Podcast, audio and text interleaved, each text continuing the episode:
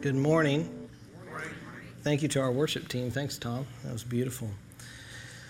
I'm happy to be. My name is Cody Shepard. I'm the student pastor here at Southwoods Christian Church. It's my blessing to be able to speak with you this morning to tell you about a few things that God has been speaking into me recently over the last year or so.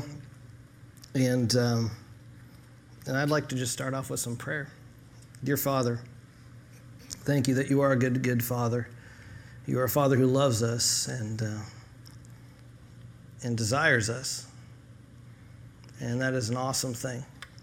And Lord, this morning I pray that we are um, opened up, that we are cut to the heart, and that um, in the realization of how big and awesome and powerful you are, that um, our natural response is worship and to respond to the things that you call us to. In Jesus' name, amen. I'm a history nut. Some of you know that about me. I love history. Um, I've been on a, a, few, one of my favorite trips I've ever been on was uh, to Washington, D.C. Went to a few different museums that were there. I went to uh, Mount Vernon. Have you ever, any of you ever been to Mount Vernon before? It's a beautiful place, Monticello, some of those places. These houses of some of our founding fathers that they lived in, they're amazing, they're gorgeous, they're neat. But they're different than if you were to walk into my home for multiple reasons. But one of the main reasons is, is because uh, when I walk into a museum, it's staged and curated as a representation of what life was like for them. It's no longer functional in a sense, but it shows how something once was. However, my house is sometimes messy, a messy reality of what life is actually like.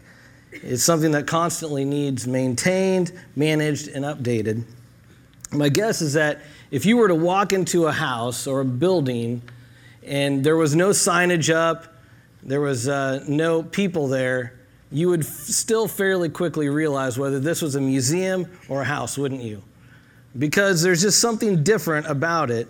An interesting museum, as much as I might like it, generally gives a little bit of an idea of being staged and maybe even cold to a degree.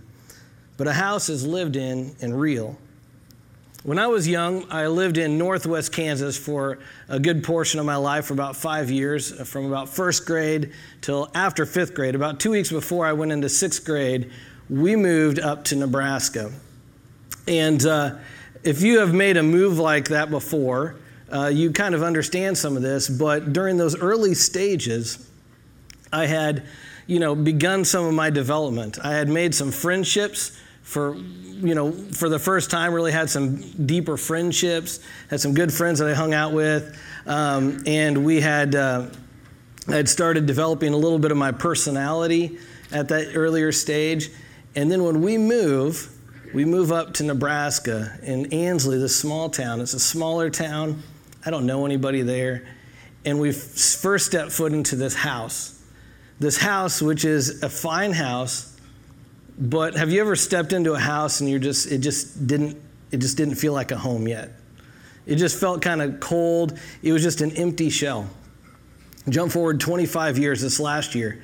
I went back and my, my parents just they bought a new house and they moved from this old house that we had I had moved into when I was going into sixth grade and they moved, were moving to another house, and I was helping them move. And it's amazing how 25 years later, it was a totally different experience. You know, you look on the walls and you see the little, literally, there's marks of me into that house. Uh, things that I have left, blood, sweat, and tears that I helped out with on different projects around there. There's markings that are etched of, of you know, growth, where, where, you know, how big I was at different size, uh, sizes and stuff. And it's just amazing. I learned something very important that what makes a home is not what it's made from, but what it's filled with. I don't know if you realize this, but God has had a few homes over the years. Um, he, don't get me wrong, I understand God is in all places at the same time. He's omnipresent, but I know that. But what, he, what that doesn't mean that He hasn't decided to make uh, His presence dwell in a few places over the history. By purpose, this message is not going to be a three point message. It's going to be one thought, one singular thought, with a whole bunch of stuff kind of surrounding it. I'm going to go through a lot of history and stuff like that. But the thing is, is I don't want to lose you today. I don't want to lose you in going through some of these different things. So I'm just going to come right out and give you my, my point. I want you to give your point of focus here. And it's this Where is God's dwelling place, and how does that affect and impact my worship? Let me say that again. What is God, where is God's dwelling place? And how does that impact and affect my worship? In fact, I'm going to go even farther and, and tell you what I'm de- how I'm defining worship here. It's an overwhelming reverence for God so far as it affects our habits, our lives, and our actions. In the Old Testament, there's a man named Jacob, and there's a famine that happens in Israel, and due to his son being in Egypt and being uh, a person who's now high in the government, he comes down there. He didn't know it at the time, but he, God leads him and his, his whole family down to Egypt. And they, they end up being there, his family and their descendants, for 430 years, as God blesses them in number, but they are slaves. But then God sends Moses. Moses comes in and leads the people out of Egypt. But it's such a, um, an integral part, it's such a uh, very special part of the history of Israel and, and their understanding of who God is that when God delivered his people from Egypt, it was such a faith building and worship defining experience that we see plenty, a lot of festivals that happen and feasts that come out of this. The first one here we see is, is Passover. Many of you have heard of Passover before. This is uh, the last of the, the plagues that, that was on Egypt uh, to convince Pharaoh to let his people, the Israelites, go. Uh, th- this plague was on the, the, the firstborn, all, all the firstborn males, and uh, not only just of the families of the humans, it's of the livestock as well. The only way that someone was, uh, the firstborn was not killed off was if there was the blood of a lamb on the doorframe. So, in other words, the death angel would pass over this house and go to another house, or another herd, I guess, in a sense, too. Um, so we see that, and it's this amazing thing. In the New Testament, this is the same uh, symbolic day. This is when Jesus went upon a cross. He was illegally tried and crucified. The next day, the Israelites, uh, in fact, Pharaoh calls uh, Moses in the middle of the night. He's not even going to wait till the morning. He's like, Get your people out of here. I want, I'm ready for you guys to go. And so it's such a hurried experience that there's actually a feast the next day, the feast of the unleavened bread. Because the Israelites didn't even have time to leaven their bread. And Pharaoh's like, Get out of here. And so the Israelites pack up really quick, even along with a lot of the Egyptian stuff and they go and head towards the wilderness. And if you imagine this, they've been here in, in Egypt for 430 years. They don't know where they're going. But once again, as they step out, God meets them there on this day. God shows himself in a cloud, which I, I don't know, I imagine to be like a tornado or something. It's like this wind that, that, is, uh, that is present there. Uh, and, and at night, it's fire. So a cloud during the day and fire by night. In fact, let me read this in Exodus 13 21. It says, The Lord went ahead of them. He guided them during the day with a pillar of cloud, and he provided light at night with a pillar of fire. This allowed them to travel by day or by night. Three days after Passover, the Israelites would celebrate uh, another feast. It was called the Feast of the First Fruits. This was a three day ritual that would happen uh, when they would bless the beginning of the harvest. Um, and so there was a token blessing or a token uh, yeah, blessing of the first budding grain crop. That was almost a tongue twister right there. But what would happen is, is a farmer would grab barley, which was the first of the crops that would come up, and he would take three days preparing it, and then would take it along with this prepared offering, and would um, would take it to the priest along with uh, wine, as well as um, wine, as well as a lamb. And this would, this would symbolize this, this feast. And some very important things historically happened in the Israelite tradition that would happen on this day. It said that this is the day that Noah's ark came to land on a rock after the flood. This is also the day here in this storyline where the Israelites went through the Red Sea to go to the other side. This is the day that the manna, when they, once again later, 40 years later, and they're going through once again some water, and this is the day when they set foot on the land of the promised land and they eat of it for the first time, and the manna stops. Some very important historical things happen. Also, one other thing that is said to happen on this day as well is Esther goes before the king. And, uh, and this was this is later in, in, this there uh, it's um, Persia at the time, but Esther is there, and people are going to try killing off her Israelite people, and uh, so she goes before the king, which is worthy of death, but instead she receives a reprieve not only for her, but also for her people as well. And in the New Testament, on this day, Jesus rose from the dead. This feast of first fruits also kicks off a 50 day countdown to the end of the harvest, where the Israelites would celebrate something called the Feast of Weeks or Shavuot, which is a very, very big feast. And traditionally, the law was also given to Moses on this, this day on, the Mount, on Mount Sinai. But also, we see on this day, God sets up his first dwelling place. There's a tabernacle, is the first place. It's, it was a mobile tent. Okay, now for anybody younger than 25, let me explain that when I say mobile, I'm not just talking about a phone, okay? In fact, I don't know if you realize this for anybody younger than 25, that there was a point where phones actually were on the wall. And some of you guys remember this? I mean, this is crazy. I remember this. I'm old enough to remember this. And if you wanted a private conversation, you had to be lucky enough that there was a door close that you could kind of, you know, shimmy your way in, shut the door with that cord underneath. Have any of you ever gotten tangled in it? Like you just like, you weren't expecting, you were talking, all of a sudden you're tangled, and then you have to get untangled. Now we're talking about mobile, more than just a phone, something that, that they would take with them. As God would, as they would be going, God would be leading them, He would stop and wherever he would stop, they would, the priests would set up this, this tabernacle right in the middle of camp. Everybody else, all the Israelites, would set up their camp around the tent, around the tabernacle. And this place was set up for worship. It was a place where the Israelites would come and be able to worship God. In Exodus 40, it says this Then the cloud covered the tabernacle, and the glory of the Lord filled the tabernacle. Moses could no longer enter the tabernacle because the cloud had settled down over it, and the glory of the Lord filled the tabernacle. Now, whenever the cloud lifted from the tabernacle, the people of Israel would set out on their journey, following it. But if the cloud did not rise, they remained where they were until it lifted.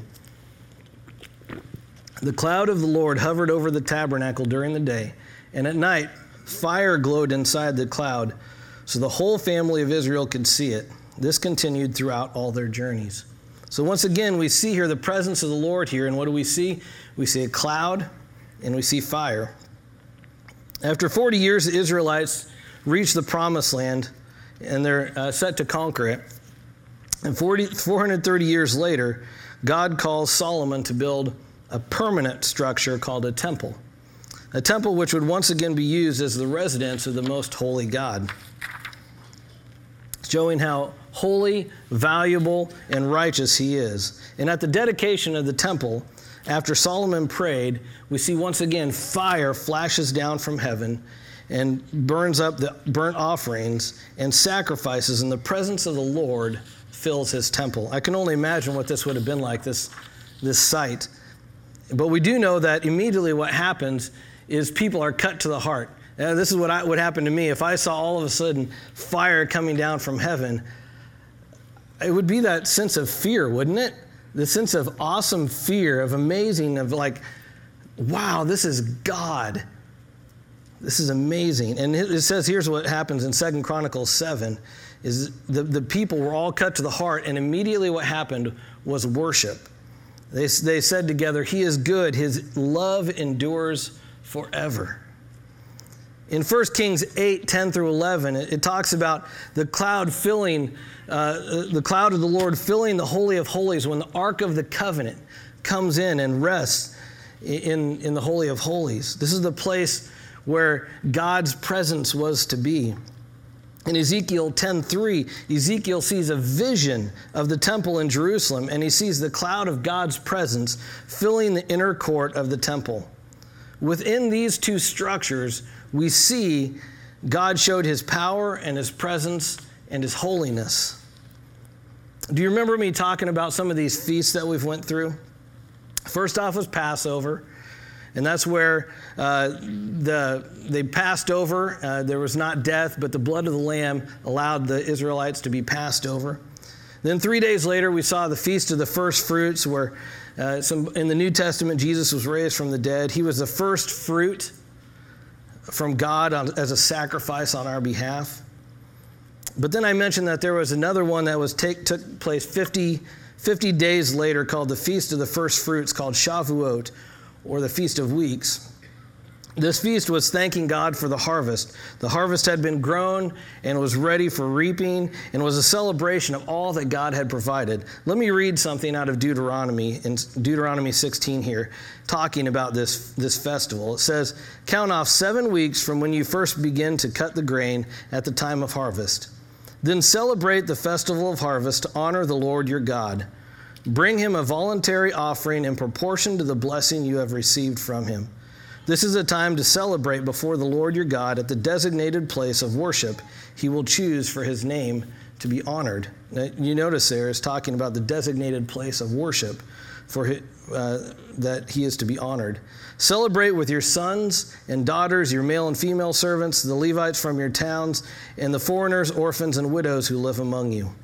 And what would happen is offerings were uh, given as a wave offering, and symbols were to be uh, waved upwards, downwards into the four corners of the earth. And this was to symbolize God's goodness and provisions throughout the whole world, not just there in Israel, but to the whole world. Jews from all over the world would come to, to Jerusalem and would celebrate this. Most of us don't know this by Shavuot or by Feast of Weeks. Most of us know it by the Greek name called Pentecost, meaning 50th day. It is on this day that God began to spread the provision of the good news throughout the whole world.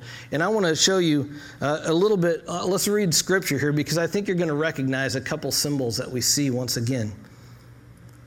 When the day of Pentecost came, they were all together in one place. Suddenly, a sound like a blowing of a violent wind, you see that wind again? Came from heaven and filled the whole house where they were sitting. They saw what seemed to be tongues of fire that separated and came to rest on each of them. That's what I say happened to my hair. I just had the presence of God right there. All of them were filled with the Holy Spirit and began to speak in other tongues as the Spirit enabled them. This symbolizes that God is setting up a new residence. It's no longer in a tabernacle, it's no longer in a, te- in a temple. But we do see his presence. We see the, the cloud, we see the wind, and we see fire. These were always meant to symbolize the, God's presence in his tabernacle and in his temple. However, God is now setting up a new residence, a new dwelling place in his people. He was indwelling or dwelling in his people. In the Old Testament, God's Spirit would be with people. But worship would happen when they went to the tabernacle or the temple. But here it's not the case. God is, is setting up his presence in his people. And just like within the Feast of Weeks, it was not meant to be worshiped alone either, it was meant to be worshiped in community. The natural consequence we see of the, the apostles who were all together here, the natural uh, thing that happened was when they were cut to the heart, when they, the, the, God's presence was placed inside of them, they immediately began to go out in boldness. We see Peter, who just a few weeks earlier was afraid to even be associated with Jesus, is now boldly going out and sp- preaching the whole gospel to everyone who is around. We see all the apostles out there as well, and they've been given supernatural ability to speak languages that they have never learned before to get the message of God out that this provision is not just for Israel, but it is for all people. Everybody who can hear these, these, these words that we are speaking, this is for all people. God is choosing to set up his residence in us. It's the idea that Peter here now no longer is focused on himself or what others think of him, but he is now only focused on what Jesus, on the presence, the presence of God inside of him, wants for him. And so he speaks with boldness. It's the same idea that we see a little bit later in the book of Acts. Stephen, who is, goes out and speaks in boldness and doesn't worry about what, what people are going to do to him. And they lead him out of town and begin to stone him because of his truthful words about Jesus. And even as rocks are being hurled at his head, he looks up and singularly focuses on Jesus and worships as he dies. It's an amazing thing. And just like, uh, you know, obviously it's not a coincidence that this happens on Shavuot, on Pentecost, when this was a celebration of God's provision to his people. But what God is saying is that this is a provision for all people, that God's presence is now with and in those who are called to him, those who give their lives to him. It's this amazing idea of worship. And it's this idea, for, I like to think of it as kind of like a glove. How many of us, I don't know, I, sometimes I feel like this glove that I'm not being very useful. And that can happen. Um, we rely on ourselves, we rely on our own strength, we focus on our own feelings or our own comfort. And when I get caught up into that cycle, I very easily feel disgruntled, frustrated, worthless, worn out. What God wants to say is, I want to fill you. And it doesn't mean life isn't going to be challenging, but it's this idea that when we realize what God is doing, that He wants to indwell within us, the natural thing that happens, you can't get away from this, is what the whole book of James is talking about, is that you can't just have faith but not have any works. It's the idea that if God indwells within you, He moves you. Your whole purpose is now for His purpose. Your whole sense of worship is not. I loved what Tara said this morning.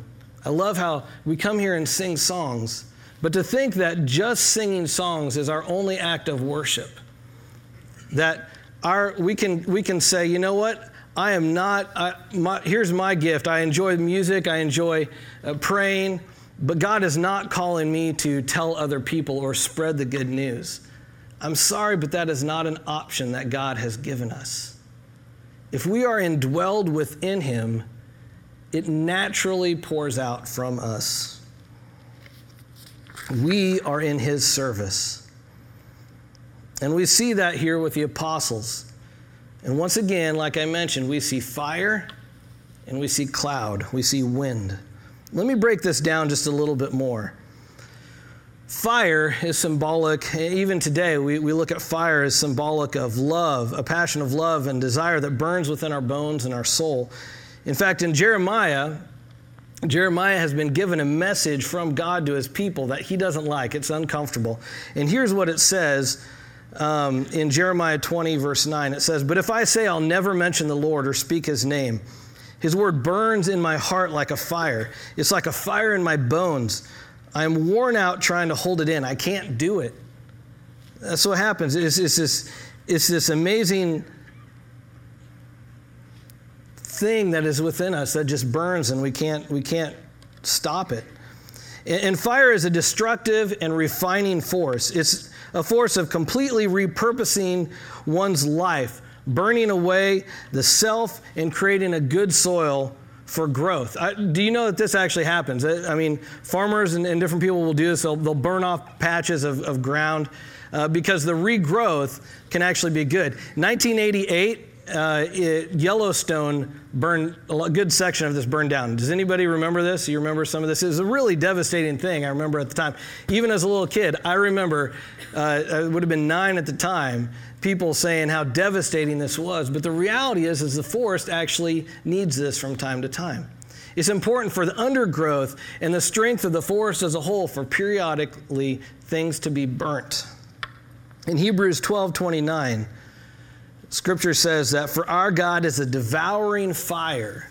It's kind of freaky, isn't it? That, that idea of that. In the NIV, it actually says consuming, a consuming fire. But here's the thing it's not just fire, it's wind. The wind we see here, the, the original uh, language is ruach or pneuma, which is the Holy Spirit, the very breath of God which gives us life and becomes the life giving breath that flows from our lips and actions when we have the Spirit of God inside of us. It's a very life giving force. You know, it reminds, me. I mean, when, if you see CPR, that's one of the critical things that happens if somebody is ha- having a cardiac arrest, it's to give breath. It helps give life. We see it in Genesis 2 7, when God uh, makes man, he breathes into Adam the breath of life. We also see it in Ezekiel. There's this amazing story that happens when Ezekiel comes upon this, uh, he sees this valley of dry bones, and God tells him to prophesy. And so he prophesies, and, and all these bones come together, and they're, the, you see the flesh formed around these bones, but yet there's still not life within these, this, these bodies. And so God says, prophesy again, and, and, and the breath of God goes into these bodies, and there's life again. This idea, many people are zombies we can, we can be alive, but we're not really alive without the breath of God inside of us. God gives true life giving breath into the lungs of every one of us. In fact, when you look at the word ruach there, given in the original Hebrew, it, it refers to the wind as something that is in motion or has the power to set other things in motion as well. It's the idea of a tumbleweed going across western Kansas. I used to live out there. I know what that's like, going across the frontier. So when we see these two things of worship together, we see a destructive force, but at the same time, we see a life giving force. These two things happening simultaneously is what I believe is the essence of worship. It's the idea that we're, we're, we're broken down in and of ourselves, but yet God fills us up at the same time, giving us life. It's the image that I think of as the burning bush, where it's burning it's being fully consumed, and yet it's not being completely destroyed. When the apostles experience they, this, they immediately begin to preach. And many people hear this and they, they hear it and they, they are cut to the heart. And their response essentially is, How now should I respond? How now should I worship? And here's what Peter says.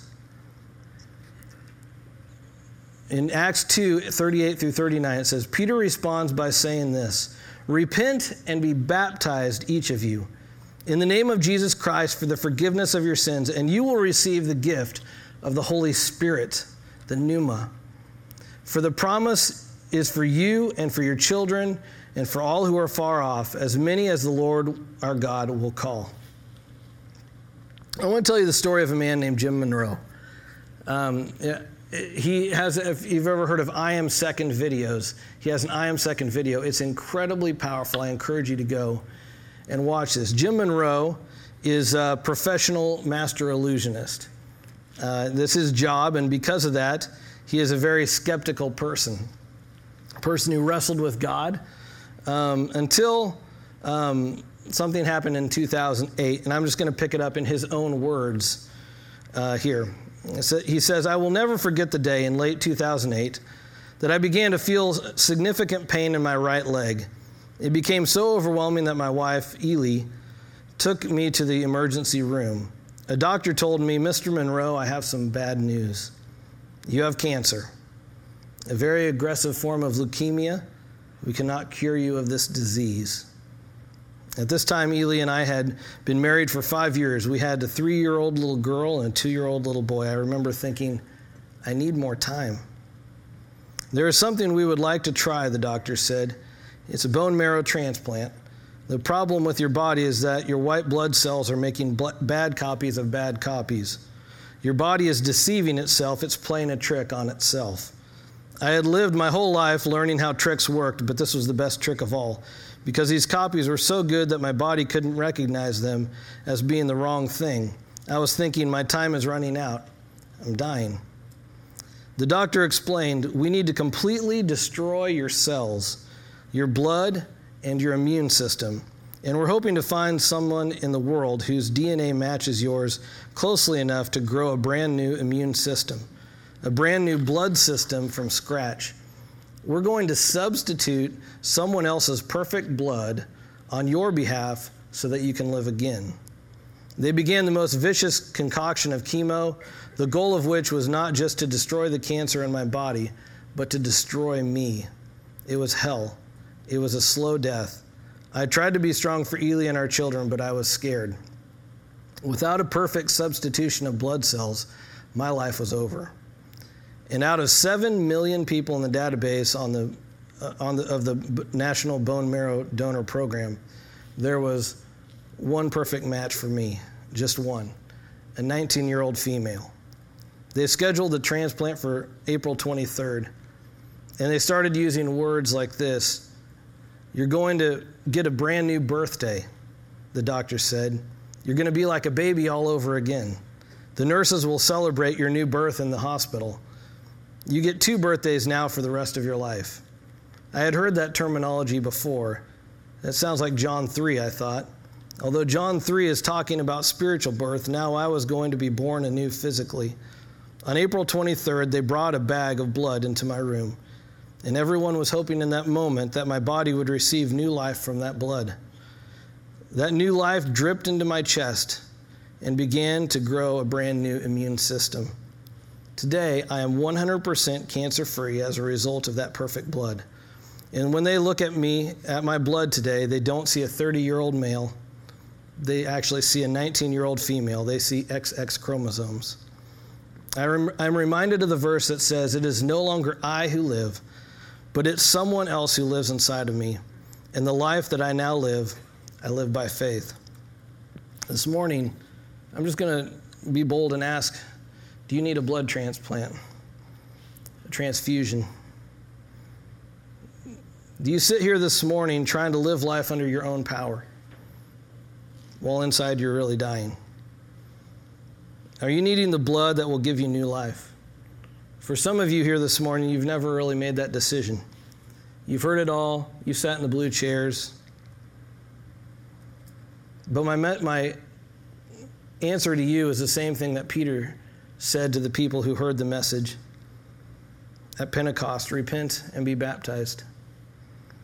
It's the same spiritual process that Jim experienced physically. It's being destroyed and rebuilt. It's the same process of the wind and the fire. It's the destruction and being rebuilt.